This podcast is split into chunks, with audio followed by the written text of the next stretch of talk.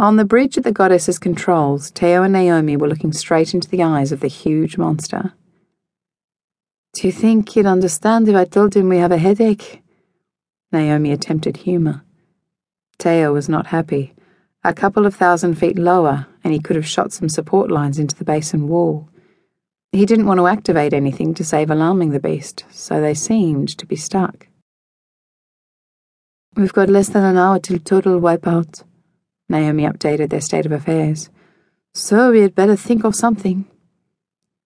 Rhiannon entered the control room at full steam, then slowed as her eyes met with the much larger ones outside the ship. What are you doing up here? Teo quizzed, though there was no response from the girl. She stared at the beast and closed her eyes. We must go. There is danger for us here. Rhiannon willed the creature to back up. After a moment, the beast slowly turned out of their path. Teo frowned, bemused by what he suspected was happening. Nah, he decided. It was just a happy coincidence. We're clear to continue the descent, he informed the others. The goddess surfaced the following day unscathed. In their watery bed, they'd not even felt the killer waves pass over. Those on the Azores Islands would not have been so fortunate. If this quake had happened one day sooner when the goddess was in port, most of her crew would be dead. As far out to sea as they were, the sky was dark with soot, and the sun burned red. One would have thought the scenes described in the book of Revelations had surely come to pass.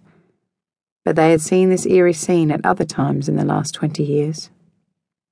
Walter Cadfan's vision proved not to be as destructive as he described, though most of the ash and smoke in the air was the result of the new land rising in the North Sea. A volcano had burst through the sea floor, spewing lava that solidified in the cool water to form its own small landmass. Denmark and Britain had felt the shockwaves of this, but the damage and death toll had been minimal. Still, if one considered the effect of this disaster upon the gradually rising tide levels, most of these two countries would eventually end up underwater, as Cadfan foresaw. News of Miles and John didn't reach their families until the following day. They'd survived the ordeal in Britain and managed to get themselves into the newspapers in the process. The old university hall where they'd been lecturing at the time of the quake had partly collapsed. The majority of the faculty and staff were seated near the back of the large amphitheatre and were close to the roof when it fell. Some 200 students had been trapped, so, as opposed to giving a talk on digging up ruins, Miles and John set about organising an on the spot demonstration of how to dig your way out of one. This story, on top of the publicity that already stirred up with the Plato Project, landed Miles and John on the guest list of a United Nations charity ball for the quake victims.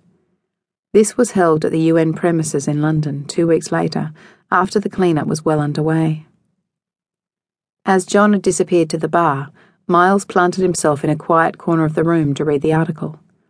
National Geographic had done on the goddess and the sea monster.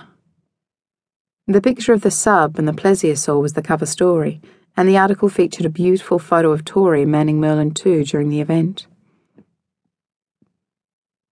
Miles admired this photo for some time.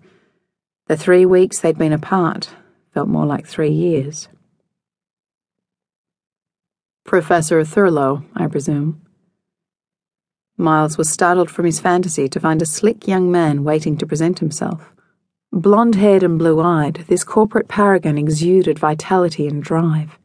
He was surrounded by an entourage of five or six people, all hovering about him while he awaited the professor's attention.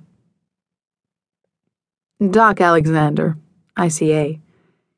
He held out a hand, his beaming smile exposing a perfect set of brilliant white teeth. Miles recognized his name from the invitation and closed the magazine. I am sorry. It's my wife's rig, you know.